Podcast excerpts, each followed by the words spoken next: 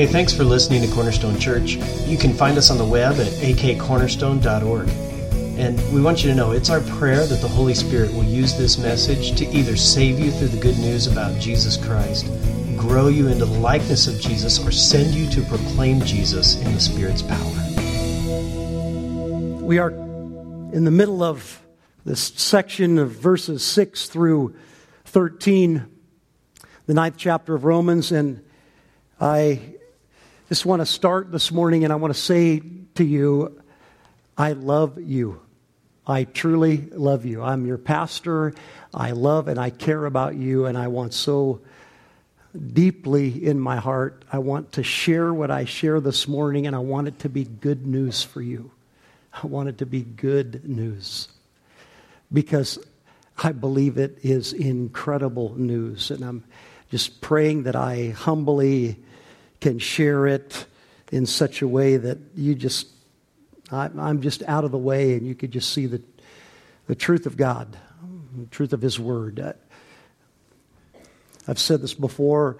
You know, we're, we're dealing with subjects here in the ninth chapter of Romans that are extremely controversial, um, difficult, wide and deep, stretching of the mind, uh, hard to understand.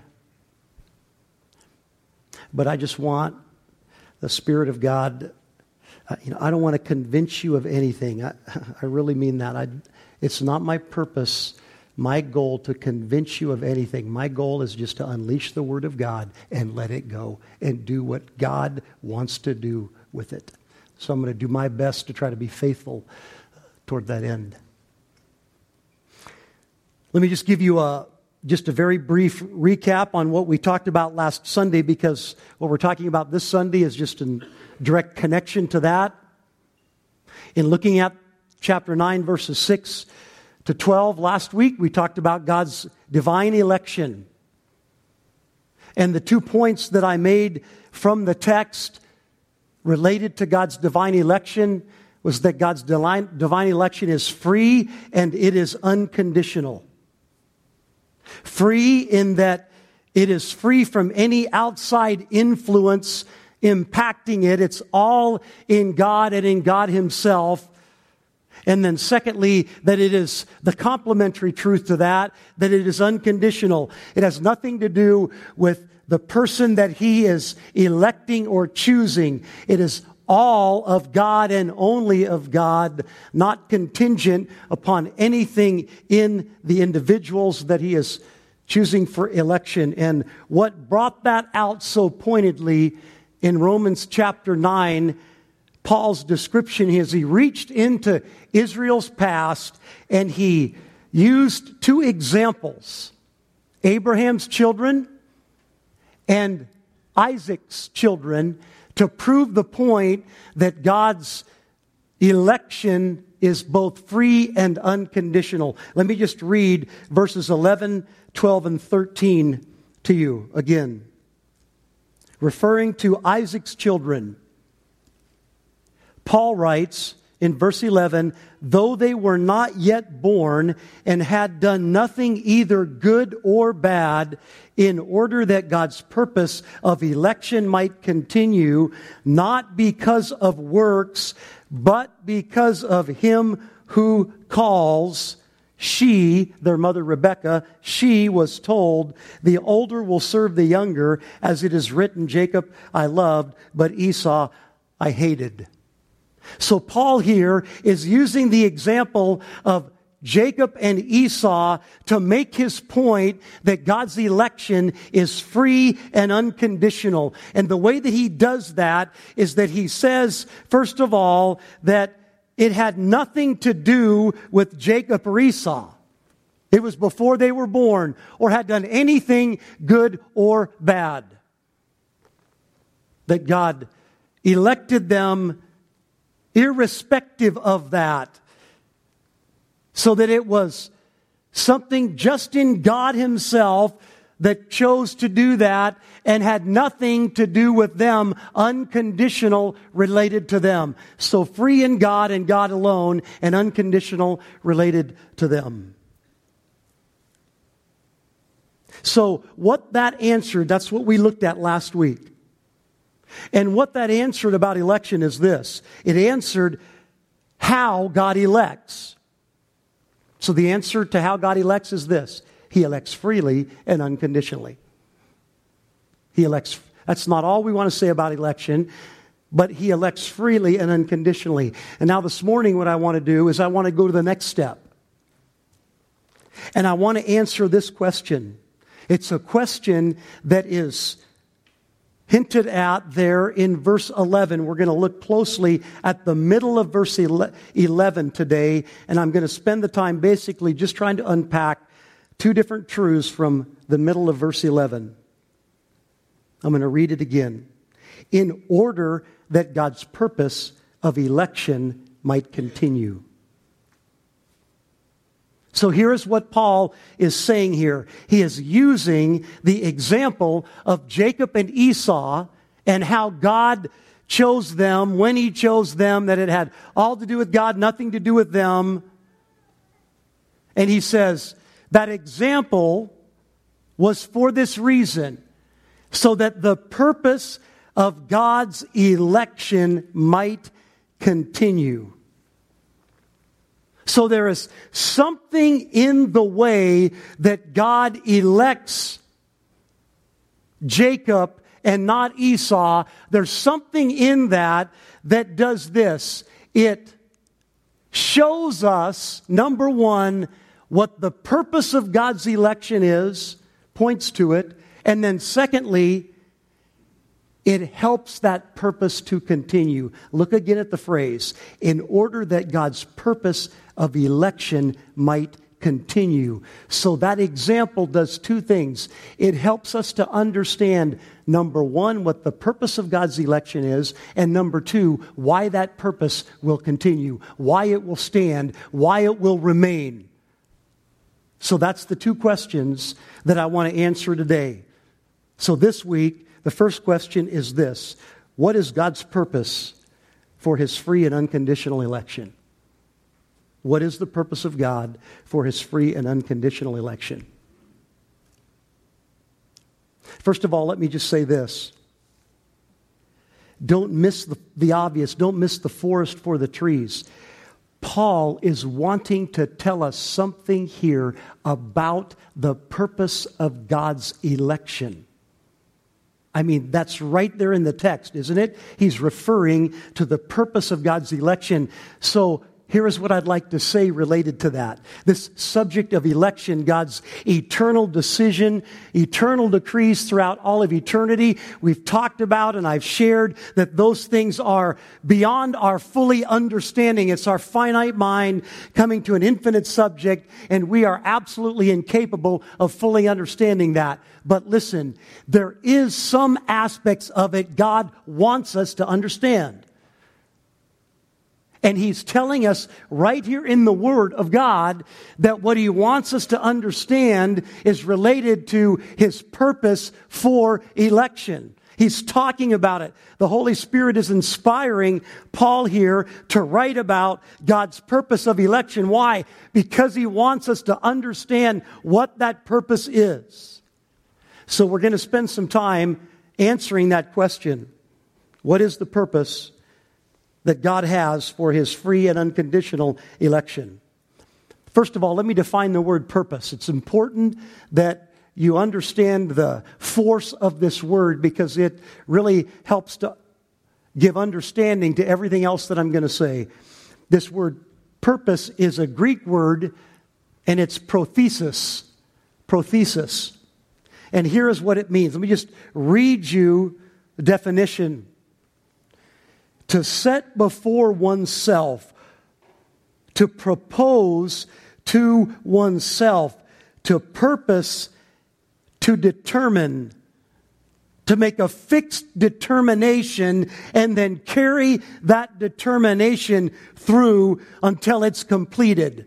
So when it says here in Romans 9:11 that God's purpose when it refers to God's purpose of election, it is saying this. It is something, it's a prothesis of God. It is something that God set before himself and only within himself and made a determination that he was going to do something. He was going to bring something about.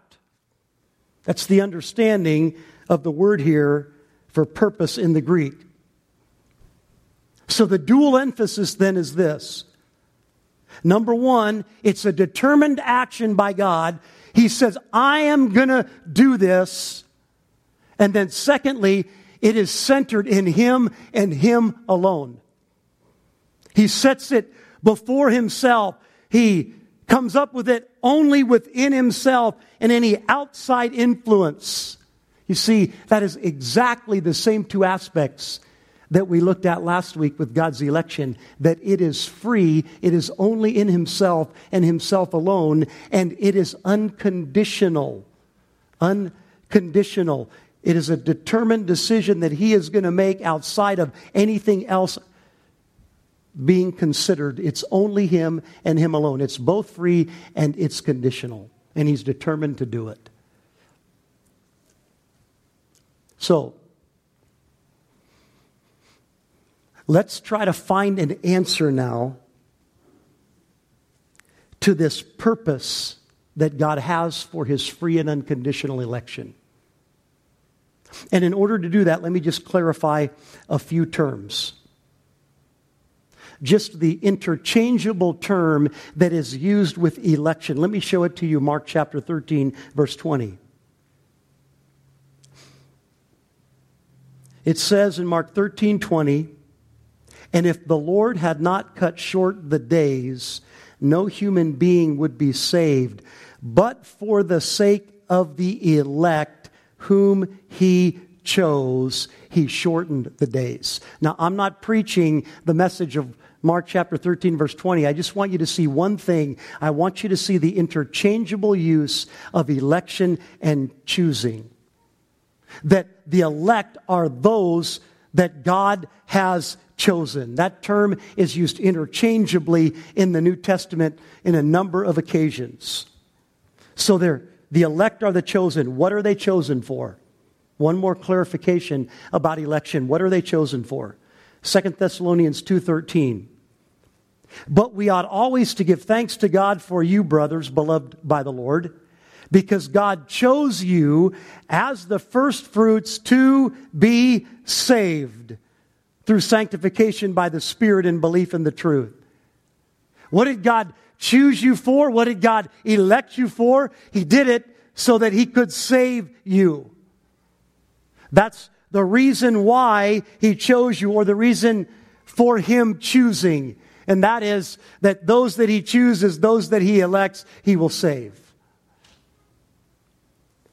So, now let's look for an answer to the question what is it specifically that God has determined?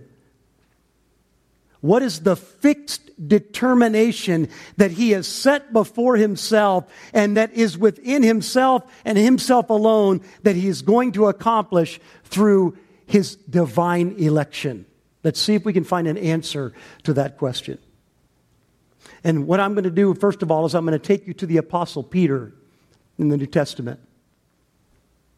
And we're going to look at what Peter says about what God wants to accomplish, what his purpose is for God's election, and then we're going to look at what Paul says. First of all, what does Peter say? 1 Peter 2 9.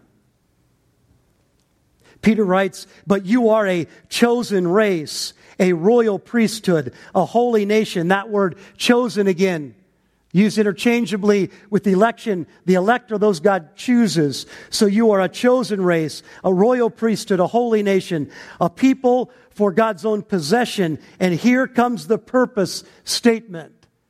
That you may, there's the purpose statement, that you may proclaim the excellencies of him who called you out of darkness into his marvelous light. What is the purpose of God identified here, it is this. Peter says, God elects, God chooses for this reason, that those whom he chooses would declare the excellencies of him, God, who called them out of darkness into light. You see, in God's choosing, in God's election, what He is doing is He is producing a people for Himself that will proclaim his excellencies as the God who came into the darkness when they were absolutely hopeless and in bondage, enslaved to sin, in fact dead there, and called them out of that place and brought them by his power and put them into the kingdom of light. That is what God wants to accomplish through his election. He wants a people who will proclaim the excellencies of his saving work in them. That's what Peter says. Let's see if that what is that also what Paul says regarding election, the purpose of it. Ephesians chapter 1, 4 through 6.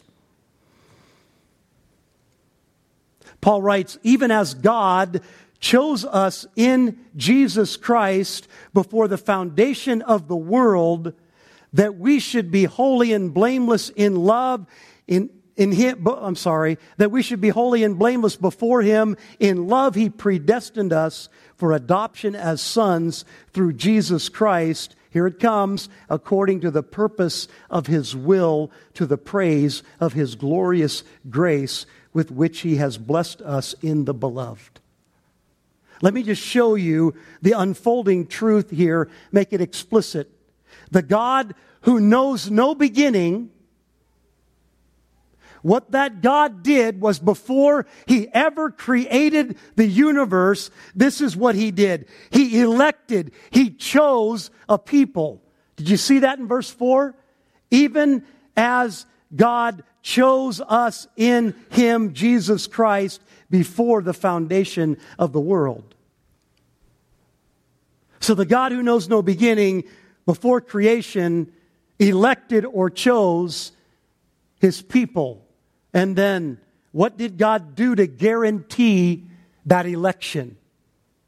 How did God engage himself into the process then of history to guarantee that those that he chose would in fact be his children and be there with him throughout of all of eternity. Here's what he did. In love, he predestined us for adoption as sons through Jesus Christ. So his predestination is an outflow of his election or choice. And what does his predestination do? It accomplishes his purpose that according to the purpose of his will, that those that he saves would be to the praise of his glorious grace. You see, it is the very same purpose. What God is doing in electing and choosing is that he is making a people that will be living for and proclaiming the glories of His grace. The unbelievable truth that God chose them when they were vile sinners deserving of wrath and He just set His love upon them and called them to Himself and guarantees to take them all the way to glory so that those people live for the praise of the glory of His grace, just like Peter said, so that those people proclaim the excellencies of Him who called them out of darkness into light. It's the same purpose. Consistently through the New Testament, it is the same purpose, the purpose of His election is for the praise of the glories of his grace upon those that he elects. And then Paul, a few verses later, just make sure that we didn't miss it. He says it again, verse 11 and 12 of Ephesians chapter 1. In him, Jesus Christ, we have obtained an inheritance. Having been predestined according to the purpose, there it is again, prothesis, according to the purpose of God who works all things according to the counsel of his will. Another way to state the purpose, that's his determined decision, so that we who were the first to hope in Christ might be what? To the praise of his glory. Again, it's the very same purpose. The reason that God elects us, that He chooses us from before the foundation of the world, is that He is determined that He is going to get something done. And that determination is in Himself and Himself alone, not based upon anything that we have done because it happened way before we were born or had done anything good or bad, but that He did it so that those that he chooses and then follows through and calls unto salvation, that they would live lives to the praise of the glory of his incomprehensible grace, that they would go around rejoicing and telling people about the incredible grace and love of God that chose them even when they were dead and a rebel against God. That's the purpose. That is the purpose that Paul so clearly brings out here for God's election, and that Peter so clearly brings out for the election of God. It is to bring about in our lives this overwhelming and bubbling up praise for the God who did that for even us.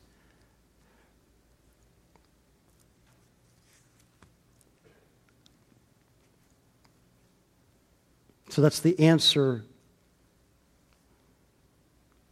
to the first question. Now, can you see how the very nature of election itself accomplishes its purpose? Let me say that again. Can you see how the very nature of election, that it is free in God and God only, and that it is unconditional, not based upon what we do, that that very nature of election itself accomplishes the purpose of election, causing us to well up in praise for what God has done for us. Why would it do anything different when we understand that what we really deserved was wrath and hell? Our sins deserve that. But God, instead of pouring out his wrath on us, lavished us with his grace and his love and his mercy in Jesus Christ so that we would rise up and say, Oh God, your excellencies, your grace is so incredible. I'm going to live for the praise of the glory of your grace because I who deserved hell have been lavished with heaven and every other blessing that comes with Jesus Christ. You see, the very nature of election accomplishes the very purpose of election. Now, that can help to answer one question that I've received a number of different times uh, regarding election.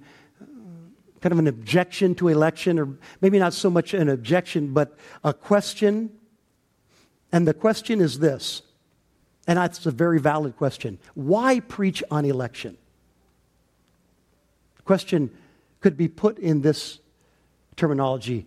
Look, Brad, if election is so controversial, if it has the potential really to be a struggle in the hearts of people, then why would you stand up here in front of several hundred people, four or five hundred adults on a Sunday morning and share election that could really cause a stir in their hearts, maybe even cause some of them to say, I'm out of here? Well, I want you to know that it has nothing to do with me liking to stir the pot. I have no desire whatsoever to do that. No desire. But there is some very strong reasons why this message about God's free and unconditional election needs to be shared. And I want to answer that with two different categories of people. Here's the first category Why do those who are already saved need to hear this? I think it's probably safe to assume that maybe at least half of you that are saved in here did not, when you got saved, understand this teaching that you didn't grow up at, in your early Christian life uh, with this teaching. Maybe you're hearing it for the first time as we went through Romans chapter 8 and 9 here. So if it wasn't needed for your salvation initially, why share it now? I mean, what's, what's the benefit of sharing it now once I'm already saved? Well, I think there's an incredibly good answer to that question. And it has to do with the purpose of election. What's the purpose of election? Is that when you understand the free and unconditional nature of God's election, it causes you, when you grasp the truth of it, to rise up and say, Oh my God, look what you have done for me. It causes the praises of God and the excellencies of God to come bursting out of your heart and through your lips and to those around you as you declare the excellencies of God and the praises of the God who called you out of darkness, rescued you when you were a hopeless captive in the dungeon of sin and brought you out with a mighty call and put you into the kingdom of light. You see, it is the very nature of the purpose of election that answers the question on why you need to know it if you're already saved. Because it'll help you understand what really happened to you in salvation so that you will understand that you didn't do anything to deserve it. That what you deserved was hell justly. I deserved hell. Brad Suter deserved by my sin. I should have been. If I would have gotten what I deserved to get, I would have spent eternity in hell. But I didn't get what I deserved. I am getting what I don't deserve in any degree. I am getting the lavish love of God on me because He elected me. He chose me. And then in a moment in my history, He effectually called me to Himself and gave me the faith to believe and granted me repentance unto life so that then I said, I believe and I was saved. You see, those who are saved that have not heard this or embraced this, they need to know it because it'll help the glory of God rise up in them, and they will learn to trust less and less in themselves and be more and more dependent upon God and His grace, not just for salvation, but every moment of every day for the rest of their life, so that they will live more after the holiness of God you see, that's what the truth of election will do. It doesn't teach you to go out and sin because God loves you anyway. No, you become overwhelmed with His grace when you see it as you, you should. And what the love of God does is it motivates you to live a life of obedience and holiness. It motivates you to say no to sin and yes to God. Love is always a more powerful motive than law. Always.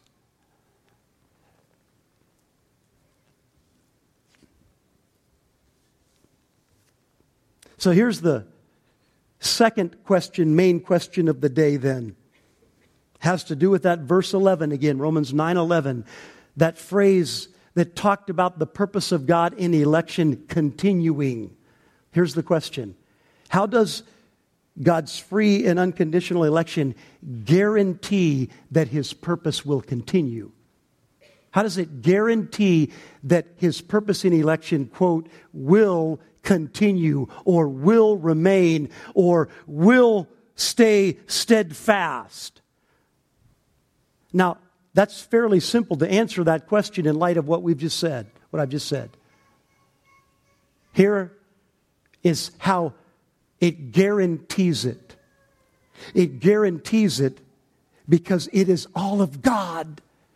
It guarantees it because it takes the election of God and puts it only in God Himself, not in any outside motivational factor, not anything in us, not anything related to our parentage or our upbringing, not anything related to what we did or didn't do or would or wouldn't do. It is all in God. That's what that word purpose means. It's all in God so that the election of God's purpose continuing as is as sure as God himself because God changes not.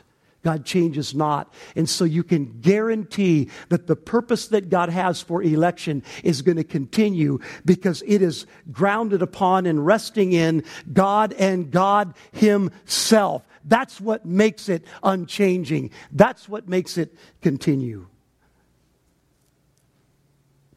Now, let me ask the question related, kind of the objection question related to the unsaved. Why would the unsaved need to hear about God's free and unconditional election? What is the purpose in that? How can that help the process if the unsaved hear about this thing that even the saved are just struggle with? Now, there's a couple of answers to that question. And the first answer is this that in salvation, God not only determines the ends that He's going to save, but He determines the means to the end, how He's going to save. So, determining the ends means that He is going to call a person who is in the kingdom of darkness, dead in sin. He's going to send forth an effectual call, regenerate them, wake them up so that they can now see. He's going to grant them faith to believe and repentance so that they can get saved. He's going to make sure that that happens and he's going to accomplish it.